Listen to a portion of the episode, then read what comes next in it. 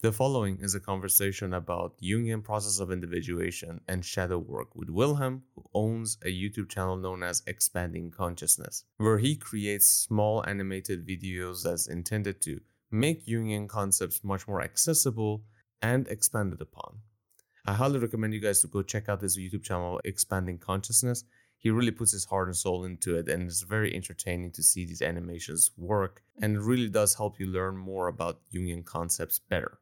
Small disclaimer I had a technical issue while recording this episode, which affected the audio quality of the entire episode. However, I have managed to create and clean it up to the best of my ability and bring to you something that is going to be worth listening to. So please, ladies and gentlemen, without further ado, enjoy the episode. All right, welcome, ladies and gentlemen, to the new episode of the Persian Perspective podcast. Today's guest is Wilhelm. He is the creator of the channel Expanding the Consciousness.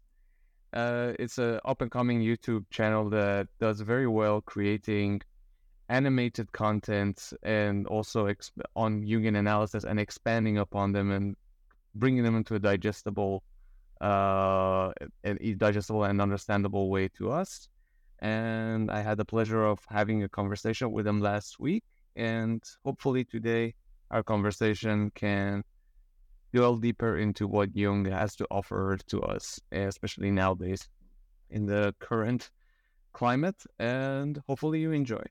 So, Wilhelm, thank you very much for joining me on the podcast, and thanks for accepting to have the conversation. And sorry for the delay again. Thank you for uh, having me on. Do you hear me? Is the sound good now? The sound is good. Yeah, I can hear you. I gotta swap this out. Too good. Thank you for having me on, and uh, yeah. thank you for checking out my uh, my YouTube channel. Uh, it's mainly about uh, shadow work. That's the topic about my YouTube channel. Knowing the self. Yeah, um, considering that I, knowing the self, considering how I'm like been trying to understand myself more and more as time is going by, and I never really understood what shadow work really entails. I was always intrigued by it and I tried to do it, but I could never understand it throughout the years and more and more coming towards like the present time and especially the past year and a half, two years. Um, I've found myself understanding it a bit and slight bit more, and now I know like there is a mechanic to it, and I think everybody kind of needs it. Uh, there's a as recently um, you look at the news and everyone's pretty much going crazy or being, as you might want to call it, like being uh, t- overtaken by their shadow or not even understanding what it has uh, for them, the power it has. Uh, I think everyone kind of need to understand what their inner piece of shit or inner shadow you want to call it or inner monster that they have or dragon you want to call it uh, and your channel did a very good job in this. Uh, though you do sometimes use like jump scares, which I did not expect. Yeah, I have it in one. Uh, it's like meeting the soul. meeting the soul, yeah, that was the one I was watching. Yeah, where suddenly like close up of the eyes of the the anima, and you're like, oh god, okay. But it has very, it, it's a very interesting concept. It's courageous work shadow work. Well, I, I, how I want to explain it with my current understanding is shadow work is understanding your emotional reaction. Let's say that you're gonna talk on a stage in front of new people, and some people yeah. just get frozen up. And yeah. shadow work is understanding the core reason why do I get this feeling that's uh, blocking me from performing. When speaking in front of a crowd or doing other stuff. And shadow work is getting to the source of that emotional reaction. Mm. The thing about shadow work, um, I would love to get into how you got into Jung first and like how we yeah. you got introduced to shadow work itself. Um, I was personally, I was uh, hearing when I heard about you you know you hear a word but you don't understand it, but for some reason it just clicks with you. Yeah. Um, first I was int- introduced to concept of what Jung was doing, and then he mentioned something regarding the process of individuation. And I was like, Yes. I just I didn't understand what he's talking about for whatever reason. I was like, that I I want that. I don't know why it happened, but my brain was like, I want to individuate. I want to do that. And apparently, the first step to individuate is to understanding your shadow before you move on to your anima and uh, your anima that you have within. And uh, I gotta say, it has helped me considerably uh, with confidence and having a little bit more belief in myself, and also um, not being uh, overtaken by it in certain sense. Because sometimes I can like have that ruthless part of me that can come out, or the cruel part of me that can come out but we can get into that later. So I would love to know what your take has been so far and how many years you've been doing it as well. Are we talking shadow work or the, the shadow now or uh, or how, how Um, we were talking about mm, first getting into Jung and then actually incorporating it into yourself, yes. the practices. My background story is that when I was in the mid 14, 15 years old, I started having panic attacks. Uh, and when you have a panic attack, you have a feeling that you're going to die and your heart, your breathing and everything uh, uh, goes out in, in, what's the word I'm looking for? it get out of sync. And my panic attacks were getting more and more severe. Mm. So when I was 20, I have had daily panic attacks. And the good thing about it Yes. was that if you feel when, when if you have a pistol to it, because I, I felt like I was dying and I was dying, my hair was, hair was getting gray or. I'll drop me some hair, but that's another issue. But um, then I started just reading psychology.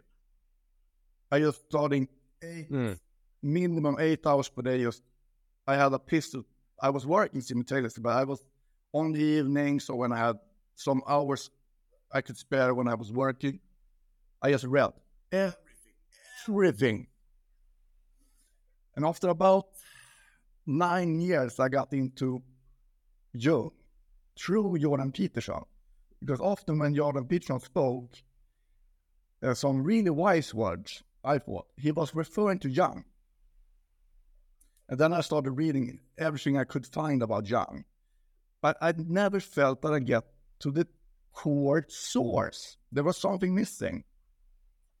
And then I came upon the Red Book by chance. And this is this took me nine years to find this book. And this book here is the very source of Jung's material, but it's written in a cryptical way. You have to de- decrypt the book. It's written with a subconscious language. The subconscious language is more about uh, vibration uh, and symbols. And in every Mhm. uh, story, there's a hidden subconscious message. Even when you watch a movie, there's always, almost always a subconscious mes- message behind the movie. And that is uh, from the subconscious. And for example, Jung's Red Book was the very source of his material. That's how I got into the book. So it took me about Okay. good 10 thou- 10,000 hours to find. And I was looking everywhere. Different uh, psychologists, profiles, Freud, Peter, everybody. It's interesting that you got into the red book like almost immediately. Like, how long did reading it is one thing. How long did it take for you to understand what it says? For me, the book took a good year. I, I, I if I fully don't understand it yet, it's for me, it's an extremely interesting book, but also hard. But for me, I have been studying the book a good year now, and in the first nine months, I was obsessed. I dreamt about the book. A minimum, I spent average eight to ten hours trying to understand the book. Three, six, five every day. I could not get it out of my mind for some reason. I I was something there I couldn't understand, my brain was so hungry to try to understand it. And the first chapter in the book, it's it's about Yeah. madness. And when I read this, why would I read about madness? So I, I skipped that chapter. Why would I read about madness? I just want give me the material, give me the information. The inter- interesting thing is it's about the philosophy of madness. And why would there be a chapter on philosophy on madness in the beginning of the book? Because to understand certain information, you have to become a little bit mad. Yeah. And that is because when you were young, you were not programmed to understand this information if you went to a traditional schooling system. There are schools in this world that teach this. this. But if you are uh, from a traditional school system, your brain will not be programmed to understand certain information. That's why you have to go and uh, question some core belief systems. And that's when you come upon the feeling of madness. The thing about the book is that's fascinating, and I understand what you mean by the madness because it starts with talking about that, and the beauty of it is that I, at least for me, was that there's a sense of release into it because of the fact that it tells you if if it allows you to imagine in a sense and tells you that you know the things it, there's a part part of that those chapters that it talks about the fact that there is sense and there is nonsense and both of them make sense. And the balance between what's real and what's not real is as much as as much as you think there is it, it's there. Like it there as much as day there there's day there is night. And you should believe in the fact that there is that kind of a thing to the world that there are some things that you shouldn't even make sense of.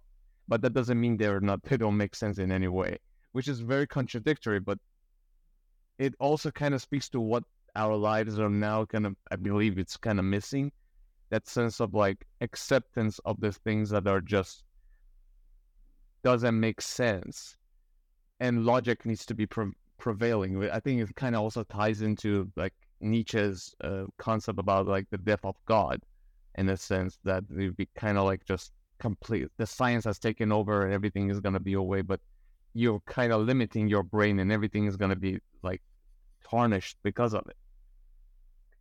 And It is in, in yes. Please. yeah continue It's interesting that you mentioned Nietzsche. Yeah. Bec- Because Nietzsche was doing the same. Uh, he was meeting when you do this type of work. You're encountering your own imagination, and then you can say, "Oh, it's just my imagination," but n- your imagination, because you are a creature in nature.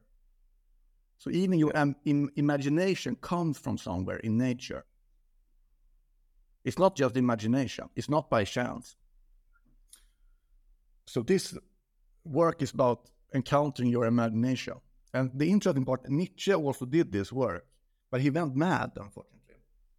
And that's what Yeah. the dangers with doing this work, that you have to have a connection with the material world simultaneously. For example, if you're doing shadow work and you get some insights, then you have to try to apply them in the material world. If you go too long in just your imagination, you can get lost, you can get mad. And that was happened to Nietzsche. He didn't reach all the way. no it didn't And for me, that, the interesting thing in his work. have you read nietzsche Yes, a lot. Yeah, yeah. I wouldn't say I read. I I say I attempted to read it. Like for me, Jung is much more readable than Nietzsche in a weird sense. I Yeah, I've, I've tried any all, all his material, but again, like you mentioned, like I he that man went through a complete like shattering of his consciousness, and he went through a huge stage of state of psychosis for no apparent reason. Like nobody really knows, but the questions and the concepts that it brought up brings up, you're like, oh, this guy has haven't got to deal with anything that he had within himself, and now he's dealing with it, and he's now torn apart and he's kind of losing it and he lost it unfortunately. Yeah, he, One he thing about uh, I wanted to mention. Oh, continue. Uh, sorry, there was a delay. Sorry, continue. Yeah, it's a slight delay. Uh, Nietzsche did the same work as Jung. And in the first chapter, it, it says Mm. some clear warnings when you do this type of work. For example, understanding yourself is that you have to be connected in the material realm. You have to have family or some duties. Otherwise, it's easy to get lost and you can get trapped in the psychosis. That was uh, Nietzsche's uh, weakness. He did he went too deep without trying his understandings or his insights in the material realm for too long. Dude. Unfortunately, he went mad. He lost his mind. Yeah, he lost his mind. Yes. It's kind of funny because um, I'm, I was thinking that I was thinking about the whole process of individuation, and before we get into the actual brass tacks of like what shadow work is, is that um, I thought it would be individuation. First processes would be incorporation of anima, and get and those parts of you. But then you realize, no, it's actually you have to go through hell to get to heaven. It's exa- exactly the way Dante went down to from hell to purgatory to heaven. And because for a while in in initial stages, uh, like in I'm I'm not I'm not gonna say I'm too many stages in in any way, but I'm just saying in my attempt, I was attempting of understanding my anima, but I always had a dead dead end in it. So I realized that shadow work had more immediate, but then uh, people were uh, like the writings were that you need to understand your shadow initially before you go to anything else. Yeah, if you have first you have to encounter your your shadow before you can encounter the anima. The anima is more powerful, I would say, than the shadow. Mm. Especially when you meet it. It's so it represents the baby's fear of the mother as a newborn. That's how scary the anima is. That's a very interesting way of putting it, but very potent as well. It does make does drive the message through. I can explain because when you're born, the first minute you are born, you are imagine yourself. You everybody can whoop your ass when you're born, you're a baby. You cannot eat. You're totally independent upon your mother, and that comes with love and also the the deepest, the deepest fear you can imagine in the animal, the fear of the mother. The baby has. And that's how scary the anima is. And that is more a deeper fear than the shadow. But the shadow is the first thing you feel when you do nothing. It's, it's the shadow pushing you. But deeper, deeper is the anima. Jung called Yeah. the the dark woman. It can be a dark woman, animal. Um, and it is the ultimate step in individuation if anybody can pull it, because very rare few could. Everybody can do it. It's just how much you want to push yourself. But everybody can with a chance of losing your mind. count the animal. Yeah, if you do it sloppy. But imagine if you're gonna go to the gym and then you're gonna put 300 kilos on the bar the first time you attempt to do a lift, you're gonna hurt yourself. You're gonna hurt your body. Mm. Your body is not prepared for that type of weight. Yeah. That's very true. You have to kind of build up to it and hopefully you'll be ready when the time comes. Yeah, but you can still encounter One the animal I want dreams. True. But, mm, well, the dreams are still. We'll get to the dreams in a bit. I'm going to put that up for later down down the road. I wanted to know how did you begin uh, your shadow work and how long you've been doing so and have you reached certain conclusions or have you reached the ultimate conclusion or you're still on progress of further understanding yourself?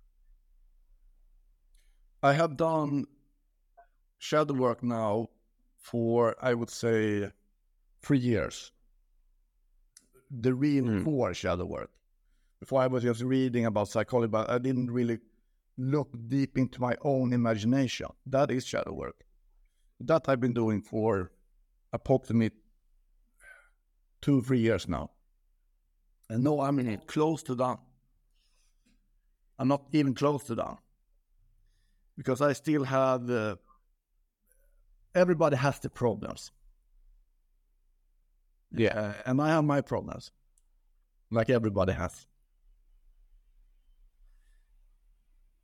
If you ha- have, you, have you heard about Hermes Trismegistus, the thrice great one? No, I have not. Um, the thrice great one, he was the, the first known writer about shadow work, Hermes Trismegistus. And why do they say the thrice great one? Because his thoughts were perfectly aligned with reality, the material realm, and he had the deepest care. His emotions were also aligned with humanity, and then his action became by default aligned. That's what that's the, the end goal of shadow work. Your thought, your emotion, and then ultimately your actions. Yeah. And when was this? Uh, when did? Uh, when when was he from? Like, where was he? Like, which era was he from? This is approximately 2,000 years before Jesus Christ. And it comes from Oh, okay. the, yes, yes. It, it comes from the Egypt, the Egyptian uh, owned province, Canaan. Oh, okay. All right. Yes. And how did the has Jung mentioned about this per, uh, particular? Uh, uh, Yes. sorry, like we're talking about an individual or an because right now it sounds almost mythological to me now. So I'm like, is this an individual who had this kind of a, like a prophetic language, or a god? It's li- like this. Was he a person or was he God? We don't know. Huh? But let's get back to Jung. Nice. That, but that's the in- core of um, the shadow work. But we, we can, uh, what I think your viewers will find interesting is the shadow, because that's step one. And just encountering the shadow. Yeah, especially like people's the main thing that I'm I know what my misconception regarding Shadow in particular was that I expected something very different uh rather than something that would be as common like as in front of me like uh, I I thought it I thought it on a much more I'm not saying it's a small thing but the idea and description of Shadow I expected it to be something of like mythological, like almost hallu- hallucination, something that you have it in a hallucination. Of course, you can have it in a hallucination should you want it to, but often the descriptions that people have problem with is that what is shadow really, and people don't understand. It's like, oh, it's everything that you hate about your hate in others. That's what you have in you. That negative side, that power that you have in your side that you if you see a murderer and you despise the murderer, maybe you have that killer instinct within yourself, but you're denying it. That whole repression of anger and resentment, and not necessarily everything evil, but something that has the power of being evil if you don't um, manage it. Yes, because if you, everybody has the shadow. I can take a good example. Let's say you're you're afraid of dogs. For some reason, when you see a dog, you get this deep emotional reaction that comes from. You, your heart rate goes up. You start sweating. Everybody has that type of scenario. It can be speaking in public. Dogs, most people has it. Yeah. and that's where your shadow is hiding behind. That deep feeling of a, a fear you don't really understand where it comes from. That's often where your shadow is hiding. And if that fear goes Yeah. unconscious for too long, it will start to take over other parts of your life.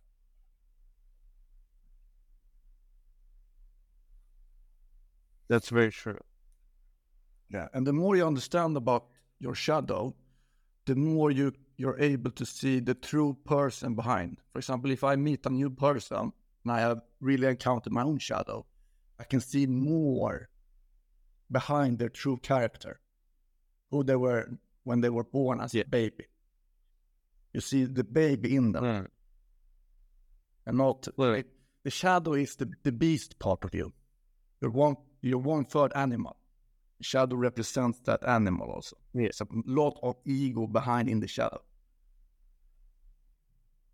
yeah, it's a very primal in its own in a sense, but in in tying it somewhat to your background, because you mentioned uh, in our call last time that you had certain like anxieties of performing in front of people. Did shadow work came into play in, in order for you to be better? Because right now, um, you do stand up comedy, as I heard that you told me about that you do you do now. Does it did it came into play to get shed that anxiety in a sense? a little bit background because well, I, I had this panic attack, and then you start hiding from things when you have panic attacks. And one of my biggest uh, fear became rooted in speaking in front of, or I would say, performing in front of a new people I didn't know. So I, I was working as an engineer, and I had uh, done programming work, and I was going to show my work to a board. And then I just entered the meeting, and Mhm. I, just, I don't really remember what happened. I was just having panic, and they asked me questions. I was yeah, full panic mode in the meeting. Oh my god! Uh, that was before I encountered my shadow. Then I uh, started to do, do shadow works, and now I can perform stand-up comedy. That would many people say is the ultimate uh, fear in some way. It's just a crowd of hundred people you never seen before. Go up and make some funny jokes. See, Yeah, then you really, you know, if you have cer- certain feelings uh, when you're talking to a beautiful woman or a big crowd, the crowd senses your vibration. And that's where shadow work can help you. It changes your emotional reaction when you perform or meet this Yeah. beautiful woman. And using what shadow work gave you, in a sense, brought that part of your, I suppose, uh, your inner strength out, in a sense. It, it's not that easy because it's a process. Because Right. you do some active imagination, we can get into that later, and then you get some insights about yourself, and Mm. then they have to be tested in the material realm, and then you that's a that's the the process. You, for example, if you're afraid of speaking in front of a new crowd, then you go and do it. First, you do the shadow work so you don't faint on stage. Then you get a little bit more courage, then you push it also in the material realm. Hmm. We can actually get into that section right now about it. Like, how did you begin with your shadow work? Like, I mean, I know there's like multiple different people have different methods of how what it would get give them uh results. Some people can even like some of my uh. It's, funny that you do stand up comedy because I do stand up comedy occasionally, and my friends are all stand up comedians, and it's some of them exercise their shadow on the stage and it's very interesting that it comes up like there are com- there are generic comedians and there are some people that when they start talking you kind of go like you're going through something on the stage and i can see it. You're talking about something a little bit more primal like i can see your teeth kind of growing a little bit as you're talking but they come off the stage and they're jolly as it gets but on the stage i can always be like oh hey you're channeling something from within you so, how did you uh, dealt with your shadow work? What was your approach? First, I started. First, I I was reading a lot of psychology. You, you have to have the back. I have about thousands of hours. I read Nietzsche. I read everywhere. Jordan Peterson. Thousands of hours. Yeah. Then I started started to reading about active imagination, and then I started trying that. And when you do that for the first time, especially if you have deep problems with anxiety, it, it's scary. Man, in the beginning, I flipped out. I did the uh, deep uh, meditation, And the first time, you know, I just flipped out. I need to run out and get some air. I, I did that process more and more, uh, deeper and deeper in med- uh, meditation. And eventually I was able to encounter my shadow. It's the first thing that you really encounter mate, when you you go in and meet your subconscious. Right. Like, are you saying that that's regular among people who partake in active imagination? That that's the first, usually the first encounter is the shadow? Yes, it's, it's the gatekeeper to the door, the shadow. Interesting. Yeah. Okay. A- and when you first meet the shadow in your deep mind, you can do it also with dreams, uh, Mm. lucid dreaming, awakened dreaming, you can say, call it. But Mm. when you when you encounter the shadow, it will show you your greatest fear, and you have to go through that vision. Really? And that it, it will it will try to scare you with your greatest fear. For example, if you're afraid of snakes or dogs, or you, you will see the most frightening dog you can even ima- imagine attacking you or something. And you have to go through that whole process and let it even attack and bite your body in your imagination. And when you encounter that, the shadow will reveal itself what it truly is. Yeah. And your active imagination, did you went through it by through med- like regular like sitting down and meditating, or like was it like actively typing as it goes? Like how Robert A. Johnson like mentions is like sit down on a typewriter and just start stream of consciousness typing it out as your images go. And by the way, how long did it take for you to actually for it to pick up? Because I'm trying it. I'm I have trials and error. I have like success rate is ten percent for me out of all every attempt. Well, my first success was actually with the the dreaming method. Lucid dreaming. Uh, and yes, lucid dreaming, because that's the same as active imagination. Because when you're dreaming, you, Hmm. have, you get uh, pictures from your subconscious. Yes. Uh, and I can, a short, quick step about the process is that I started writing down my dreams. And when, when you write down your dreams, they, they get more and more intense. And uh, each morning you write down more and more. Mm. And after I done that for a good weeks, uh, I started counting my fingers. One, two, three, four, five. All the time, Uh-huh. every day. And that then you send a little subconscious hack to your brain. So when you're having a dream and you have been counting your fingers, you get a little back door into your subconscious. So in the dream, you get this urge to look at your hand, for example. And when you're dreaming, Uh-huh. your hand is not going to look uh, as familiar. It might like look a little bit weird. and You see, that's not my real hand. If you've been doing the hand practice, for example, and then you know, oh my god, I'm in a dream right now. Oh, now you have allowed to Like, manipulate. I have direct visual contact with my subconscious. And for example, if you have that, then you can ask, where does my uh, fear of dog, for example, if you're afraid of w- women or dogs or anything, you can ask, wh- what's your deepest fear, for example? Then you can ask it, where does my deep fear come from? Then your Mm. shadow is going to come knocking at your door. It's going to come in the dream and show you things. I just get goosebumps when I'm thinking about it. Jeez. Okay. yeah. Wow. Okay. So you started lucid dreaming, and the method you're talking about. Okay, you're sitting. When you say you're counting your finger, you're like laying down and you're just like counting your uh, counting to five and looking at your hand the whole time, or you just every day you're just like constantly reminding yourself to like investigate the palm of your hand, and then use that as a means to like hack into it uh, when you're dreaming your hand is the first thing you're gonna check out. Exactly. But it takes time. And I, I say I did it uh, when I was uh, you shopping groceries. One, two, three. Yeah. Yeah. I saw in the store. It's OCD or something, I see.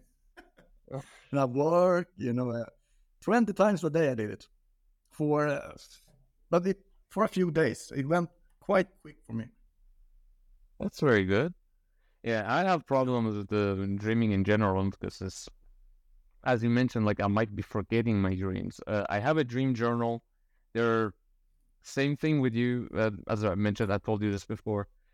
I don't know if it was coincided with the time. I think it did coincide with the time I bought the red book. Just be- prior to even reading it, I just bought it, and for a period of one month, I was having dreams every night that I could remember. Very strange ones as well. Like I dreams of I dreamt of apocalypses. I dreamt of uh, jumping in the sea and tying a stone to my leg, and I'm like, what am I doing? so it just it, and it kept getting more more and more bizarre. Um, but uh, I'm still really trying to like find a way to dream more, or at least remember them. Like when I jot down the like, I know that you need to have a dream journal, and I have it, and I do jot them down. But I'm still hoping to like be able to like hack that part of my brain to be able to see those visions a little bit more better. It requires courage. Yeah. For example, yeah, and you tell me you, you dreamt of, uh, it was quite interesting that you mentioned it. You dreamt about jumping into water with uh, a stone tied around your leg. What do you say? Yes, actually, I there was a I was on top of a ledge on a seawall. You know, like those like um uh mountainous area, but, but by the sea that suddenly looks like a dam that is because it's like shaved off because it's just like a straight line down. And I was there and I was looking at the ocean coming and going backward and like hitting the tides were hitting the, the seawall. And I had this stone that I had tied around it uh, almost like a present. Uh, like, um, uh, how should I put it? Yeah, it's almost like a like a ribbon that's been tied around it like a present. And I think I wanted to, I, I wasn't going to kill myself. I know that but I wanted to go deep down. That I knew. I knew I wanted to go like go deep down into the water, and the stone was supposed to pull me there. It wasn't a suicide attempt. It was a, I want to go what's underneath there. And I don't think I managed to get to the point of actually go jumping. I woke up most probably before that. It wasn't a, it was not a malicious dream. Uh, I just woke up and I was like, what was that? Why am I by the sea wall? Sorry, what? It was a powerful dream. I can tell you what the water represents. Uh, all The water represents your emotions. Yeah. And uh, diving into the water represent understanding your emotions. Hmm. Well, that will coincide with the fact that I'm trying to like understand myself far better than I am know what I know right now. I can also tell you this all your emotional reactions is coming deep from your anima, your female part of you. Yeah. That's very interesting because of the res- resemblance from because because it was res- because of the symbolism of the water or in something else. The water represents um, your emotions. Yeah. And for example, if you have a dream that you want to go uh, deep, jump down with a stone in the water, Yeah. it represents that you don't understand your emotional reactions yet. And that, but you're in your everybody has you know everything in nature grows. Trees grows. You you're a part of nature, and your Yeah. dreams are a part to help you grow and to understand your where your emotion comes from, especially emotional reactions. That is a deep, deep part in uh, individuation, understanding yourself. That's very interesting. That is very interesting. You have I'll, I'll keep note of that. Yeah, we'll keep note of that for sure. Um, But all your Yeah. uh, I, I, uh, all your emotional reactions comes from your anima. it, that's care. uh, between it's, every it's the female part of your psyche. Hmm. Um. Okay. Uh, I don't know what to really say in re- response to it, but rather than the fact that I kind of had suspected that some of my through my shadow work at least i've noticed that part of my shadow is actually re- remarkably female compared to like there's like certain like responses that i have that are in come from the negative is a more female kind of a way of approach rather than a more masculine but uh, i don't know i don't know what to really put more on this side yeah but this is very interesting I can say we humans we have the two brain half, left and right. Yeah. Yeah. And those what what those brain half truly represents is one part is the, is the intellect, your just processing uh, ability, and one part is your emotional side. And the, the right brain represents your emotions, and the left brain represents the masculine. It could be vice versa. Uh, Yeah. So, and that's the female part of you. You have a woman. Everybody has a woman and a, a woman within. Yeah. A deep, deep one. Right. Jung writes about this in the beginning of the book. Yeah, in the red book, there are two characters that goes along him through the whole book. It's the uh, Solomon and Elijah. Yeah. What they just represent is the male intellect and the and the female emotional part of the brain. And the Mm. book is about balancing those so you get perfect balance in your brain. That's what Trudy Jung does. And in Jung's, I think, second. That's what I'm kind of encounter with seeking, his hoping to establish. Yeah. In the beginning of the book, Jung encounters uh, Solomon, and Solomon represents his anima. Uh, uh, and he, he sees Solomon, he's afraid of Solomon. For him, Solomon, when he meets her in his sub, when Jung meets Solomon in his subconscious, she represents all his emotional reactions. He doesn't know it yet in the beginning of the book. He has not come to that understanding. But Yeah. meeting the anima is meeting. Imagine you're walking in the woods by yourself in the woods, and suddenly a big tiger appears in front of you. Yeah. And you know this tiger oh, is more beautiful than anything you have ever seen, but it can also crush you if it wants. Imagine just looking at that tiger. That's your hmm. animal. And then Solomon tells Jung, I love you. Do you love me? And he flips out on it. It's too much for him, you know. Wow. And then it goes to Okay.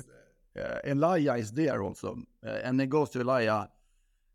Uh, Solomon the, has blood on her hands in the book. She has murdered things. He sees that, and then Jung said, "How can she love me?" And then Elijah said, "You are cowardly." And then the vision stops. Yeah. Oh man.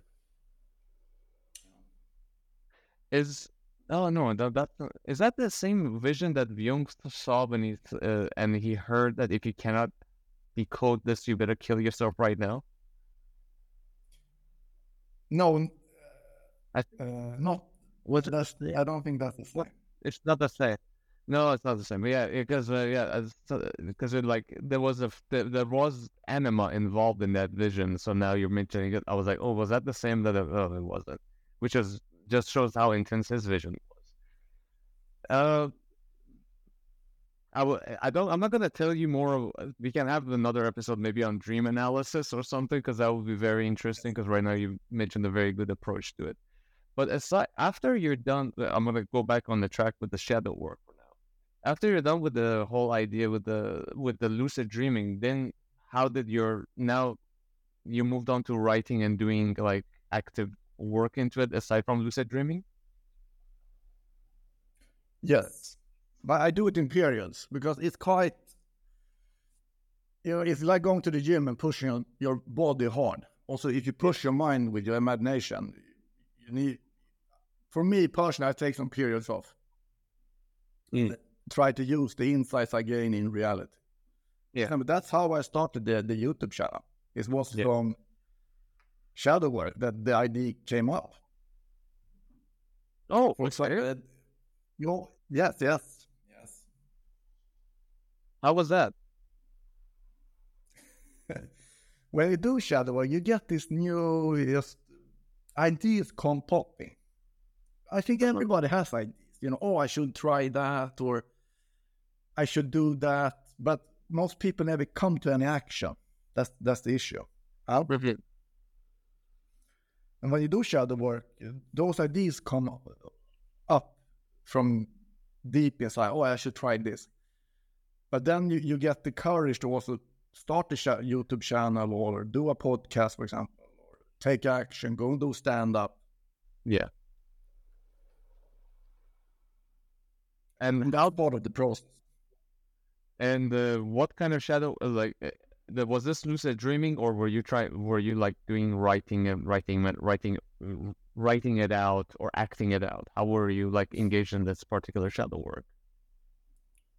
I have done uh, all three methods: psychedelics, uh, dream method, and uh, just deep active imagination.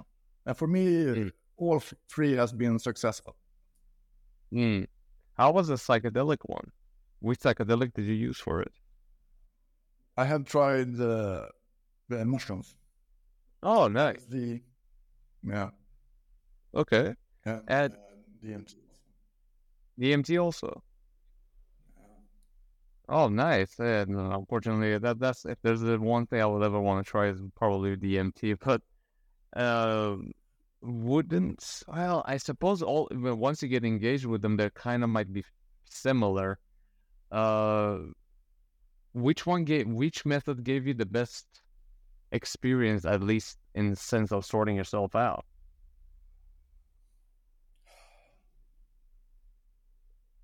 That you look at it, you go like, I got something out of this that I know I couldn't get out of anything else. I'm not just talking psychedelic, anything that you've got that you're like, I can do this again because this was this worked for me the best. All three for me.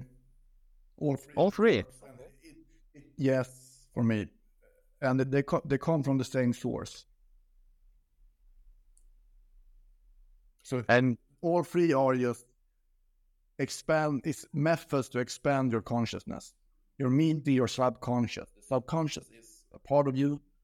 All yeah. three methods is ways to encounter it. Uh, would but you don't need drugs for it. No, no, no. You don't need. No. Uh, yeah, drug. Yeah, bad word. I don't like. To me, I don't like that word. I'm a. It's a bad word. It's more plants growing in nature. It's uh, the what they try to label it now. Uh, apparently, so far I've seen it's helped a lot of people out uh, compared to pharmaceuticals. So uh, there's that. But at the same time, what uh, this might be a weird question. That is um, part of me is like your what you saw in your active imagination. Let's say you encountered certain vision in your active imagination. Was it on par? Was it the same character showing up in your other, in your psychedelic trip or in any other uh, form of active imagination you partake in? Like, was the vision at least the characters that showed up were they the same or they were they altered but representing the same element to you? I can talk about my personal encounter with the shadow. Okay. If you're comfortable, by the way, I'm not. I'm not putting you on the spot. If you can, don't share anything you don't want to share. No, no, no. The, um, no, no, nothing like that. Yeah. For me, I, I see it as a duty to give this information to as many people as possible. That's why I do okay. it also. It's a moral obligation to do this. Mm-hmm. And, and my encounter with the shadow, for it took a long time and it requires a lot of courage. Know, many times when I tried to do it, I flipped out, you know. It became too uh, intense. Okay. Also, when I encountered the, the shadow, what helped me was that I was with a beautiful woman. Yeah. Uh, next to me. But when you go deep, you know, you leave but she also boosted my courage a little bit, so I was able to encounter the shadow. So, and I will, I was using uh, the dream method. Mm-hmm. So I was able to have a lucid dream, and then I, I asked, where does my, my deep panic attacks come from? And then I see in uh, a shadow approaching, and this shadow is a huge shadow, and it turns to a uh, anaconda snake, just in pure darkness. Yeah. And this snake then goes towards me, wriggles towards me. And then it goes through whole my body. The whole my body is with this shadow snake around. And it's trying to uh, squeeze me. And then, uh, but th- the more it tried, I get, I felt that you can, it was easier and easier, you know. After, I don't, you know, it's hard to mention time, but after maybe a minute, I, I had this thought that I see this snake trying to squeeze me. It's I, am not afraid of this anymore. I just had this deep feeling from me. Then the snake become mad at me. The giant snake they come mad and looked right in my face. Tried to scare me one last time, but couldn't scare me anymore. Then the, the, the shadow snake turned into a rat. And the rat tried to flee. Yeah. And then I get this pure sense from my soul to grab the rat. So I grab the rat with my right hand and pull the rat and I hold it right to my face. And it's a nasty bastard, this rat. It's, Weird. Mm. it's mad. It's mad that I have found it, this rat. Then I asked the rat, What do you want from me now? Then the rat replies, I am done with you for now. For now. For now. For now. Then the, the rat is it's still mad. It looks at me. It's like, oh, it's a nasty bastard, this rat. It's like, and then it walks out of my hand, opens a hidden secret door. It's just a pure white behind that door also. Steps through that door, looks at me one last time, and then slams the door shut. And then I came back. Wow. And then I felt, I had the feeling that if you have been holding a heavy, heavy stone, and I've been holding this stone for 15 years, I can finally drop it. Oh wow. You felt Yeah. your muscles loosened up. Yeah, because I had, when you have panic, you have hard breathing, you have, you have breathing. And that was the snake. It was deep in my subconscious, constantly squeezing me in certain situations. Jeez. Okay. I encountered it and got really, it should not be there, you little bastard. So that's how I encountered my shadow, and he was a nasty bastard. This one. Okay. Well, the lucid dreaming is gonna be on top of my list for now. I've got to try that a little bit, see if I can get it working. Yeah. All right. Well, and then wow, and almost instantly you felt you. I mean, I'm not gonna say you had a miracle like recovery from anxiety. That like you managed to like take on more than you could previously, considerably.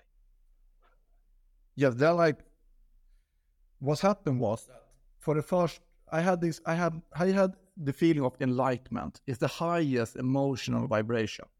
Yeah. Enlightenment. You when you feel this feeling, you vibrate at the highest level. It's much more pleasant than any feeling you can imagine. I had this feeling two times in my three times in my life, I think now. But that time was was the second time I had it. But it was more powerful than ever.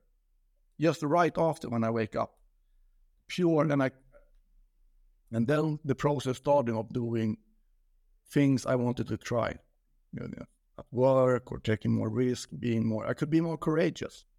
I can stand up more for myself. Jeez, that's very nice. That's um. Uh, You have to be careful because it's that uh, the rat said, and this is similar to everybody. I'm done with you for now. Yeah. For now, it didn't say I'm done with you forever. You know, if you slip into old habits again, it, it can come back. Yeah, yeah, that's something that the that's something that I also like. It's You know, more, it's like working out, and then you stop working out, your muscles are gonna go away quickly. But if you stop putting pressure on, you're gonna get weak. Doesn't mean that the strength you had is gonna remain where it was. You just have to keep it, keep tabs on it. yes, yes. The, what's more scary or interesting, you can call it both, is that when I meet people, I can see if they have the same type of shadow as I had. Just by Oh. the breathing, I can see, oh my God, you have that uh, snake squeezing you. You you don't just know it. That's why this person has this type of emotional reaction. I can see it much deeper after I encounter my own. My processing of the world has changed. That's very good. That's very interesting. Not that I have come to understand my shadow without any visualization, personal, just my own personal shadow. And that has been mainly through reading and and just using the no active imagination involved in my technique is just through reading and pinpointing what I had an emotional reaction to. And just that I have like I, I I can tell I got a little bit higher than I was before. Um not I still wish I had the physical like I had the the visual aspect of it because I'm a visual person.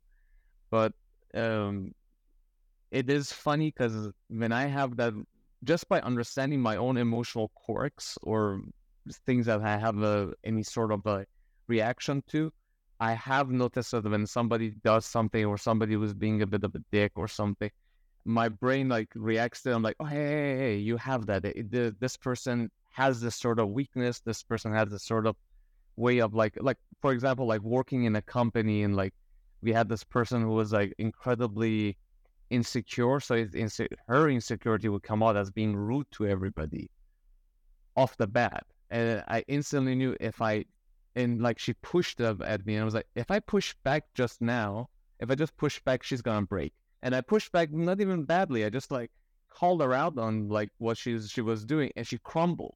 And it was very interesting for me to see. I was like, oh, I because I noticed what I had, she had what I had, maybe to a certain different different degree, and now she is kind of encapsulated by it.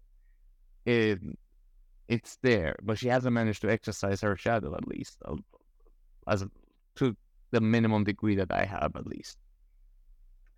Um, um, there was um one active imagination I, I mentioned to you previously on my uh, on our call was that throughout the active imagination. Now, I don't know why there was a rejection. Maybe you can enlighten me. I this was a very vivid one because I was sitting and I was imagining, and I was I was just in the realm of unconscious in a sense with my eyes open, but suddenly the vision came about, and there was this giant stone door in front of me. This blue stone, very dark blue old stone on made up the, uh, that consisted the structure of the door. And I knew my shadow was going to be behind that. And I could feel it was behind that. And I wanted to open the door to it. And I felt a hand on my shoulder. And this man in a robe, which I didn't see his face. I know it was a man in a robe. I just don't know anything else about him. He said, Hey, you're not ready to see it, man. Back off. I was not even a threatening way. It was more like an advising me in a sense. I was like, no, I want to go see it. It's like, no, back off. But it was like, no, I want to. He was like, all right. And I pulled on the door and whatever was behind it, because I could see feel a force behind the door, slammed at the door and like a Bugs Bunny kind of a thing. Like the door, you know, the door, as I mentioned, is like the door caves, like it had a curve outward and then goes back to neutral, like how it was before. The door caves a little bit, hits me in the head, and I snap out of a dream. And it was very interesting because I could feel my forehead because it the door hits my forehead, and I like I snapped out of it from the pain of my forehead, and I felt it in the real life. So, and I wasn't under any psychedelics. I wasn't under any uh, substance or anything. I'd never done any of them. I'm just sitting and like forcing myself to like losing uh, time and going into active imagination. So I have no idea why it, I wasn't ready for it, but this was like a few years ago, so might have been I was maybe too young for it or something. I don't know. Yeah. And that's the just you felt the power of the shadow. You yeah. felt deep, deep fear. Whoa, whoa. First you, you're kind of cocky, and then when, when it really starts happening, oh my god! And that's this deep, deep emotion starts coming. But as a, as I recommend, if you have this type of uh, character trying to help you or give you some advice, speak with him. Ask him, why do you say this then? Then he can Mm. give you some things you have to do in the material realm. For maybe do some martial arts or some advice for dancing or, or something in material. And then you can come. Yeah. To exercise the power of it. Yeah. The. For example, the danger with psychedelics is that you can get pushed right in if you go deep. You just boom right in. And some people are not ready for it. Yeah, that's a risk. Uh, the risk of a bad trip. And uh, I mean, uh, the, I know some people say there is no such thing as a bad trip. You always get something out of it. But uh, also, like, some people might actually completely lose their mind, lose their marbles. Yeah. Okay. So, so this type type of active magic is more soft. You you go at your own pace. Yeah. One. Yes. any anything in particular regarding shadow work that you want to mention right now? We're coming up to an hour. Yeah. Time time was quick. Thank you. Yeah. Uh, shadow work is ultimately about finding true care. For example, let's say you're sitting in the sofa and you get the urge to go and go to the bathroom. Why do you go to the bathroom? You can just uh, lay. I was something in you says go to the bathroom. For example, and then when you wake up in the morning, many people are unmotivated. They don't have this feeling of love and care for the world. And shadow work is about finding that deep care you have. So when you wake up, you're driven by genuine love and care. You don't go to work because you must, because you truly care. That is shadow work, finding true care and love. Yeah. That's a very beautiful way to put it because I usually shadow work is not as not phrased from love.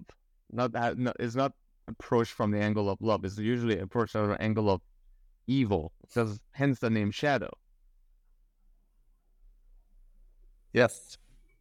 But, uh, for example, do you remember when you were a young child, three, four years old? You just woke up in the morning, you were so hungry for life, so curious.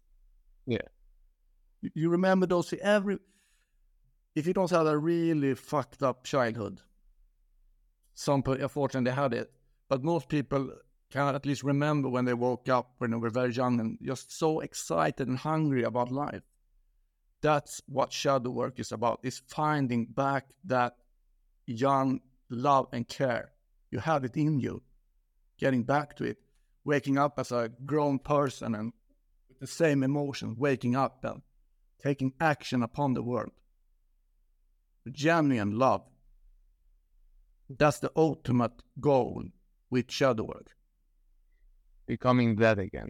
Becoming that kid with a sense of wonder and thirst for life. yes that love and curiosity for the world Sweet. but you still have your other experience. You're more power grown up. And if you really care about something, if you have, imagine you have a hard, hard task, but do you really care about it, you just do that task. That's how uh, our re- reality is created with care. If you really care about something, then you do it. Whatever it is, either you die or it gets done. That's true care. Yeah. Well, I- it's worth dying for. Yeah, it is worth dying for.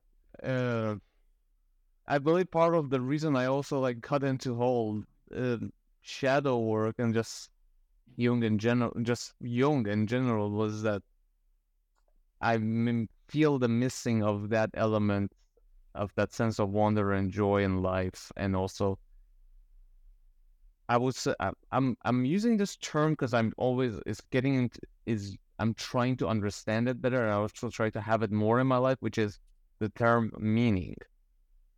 To have a more meaningful life, because um, be it good or be it bad, but have it meaningful. That's something that is like a kind of an obsession in my head of like, if I don't have a meaningful life, then there's no fucking point to any of it. And the modern world, I, I, I'm I'm I'm 28, soon to be 29. Uh, what the fuck do I know about the life? I didn't I didn't have a difficult life much.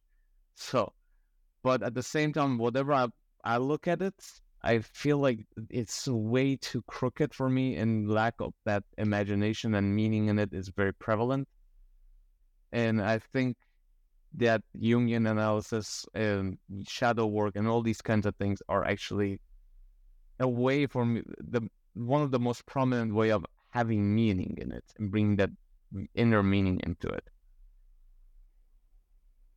Yes, it's all about co- connecting with your creative side, because pure cre- creativity Yeah. is the same emotion as love. Yeah, And humans, we are creative beings. Our nature is we feel good when we create. We don't feel good when we drink alcohol or just watch pointless games. Just it's a short term pleasure. But the long term wholeness you get when you try to create something. We mm-hmm. are creative beings. And you can only Yeah. be truly creative with love. yeah, Love for the world. We are creative beings. That's our human true nature when we feel it's made me regret. Have you become more creative with your sh- through your shadow work after your shadow work? Yes. It's the Yeah. only I can say only reason that I had the YouTube channel. I can Yeah, do stand you up comedy. I can do because before I was working as an engineer and how you know you get tasks from the management. Do this, execute this, execute this. And you don't really question is this even more a behavior, the things I'm creating? I'm just doing it for money.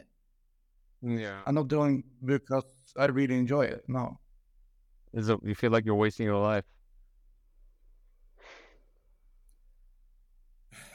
yeah, you can say. okay. Anything you? I think we can wrap up the conversation right now. Anything you want to add for the for the end of the shadow work, or uh, anything you want to promote? On I, I don't have much of a big of an audience yet, but if anything you want to mention, we can actually mention. I'll but be sure to uh, keep your uh your YouTube channel's name in it. It's doing well. I'm very happy to see your YouTube channel doing well because it's very unique. It's very, it's like a hidden gem if you find it. thank you, thank you. It's it really is. My creative side. Yeah, it's so it is it's very beautifully done. It's like an old 80s, uh, 90s like dust nostalgia that comes out with these like very simple but very potent animation. Thank you, thank you. Yes, All right. If if you're listening and you're interested in this type of work, please check out my YouTube channel. It's I cre- I make it to trying to explain some information that can be hard to understand. Yeah, and it's completely and, it, and it's done very well. The YouTube channel again, ladies and gentlemen, is expanding consciousness, expanding underscore consciousness, and it's totally gonna worth your time. The videos are not too long and uh, are done very well. Very nice narration, by the way. And uh, yeah, looking forward to see your next videos, man. And maybe we can like pick up if you if you. I hope you enjoyed this, by the way. Thanks for doing this. Uh, I it was it's a real at, at least for me it's a huge pleasure talking about this stuff with someone who knows enough about it. Thank you. I spent a lot of time, lot of time trying to understand it. All right. Thousands of hours. Yeah. Well, totally worth it then. Anywho, thank you very much, Wilhelm. Thank you for doing this. Thank till next episode, maybe we can actually even have another episode of on this later on. See how this goes. Yes. Take care. Take care, brother.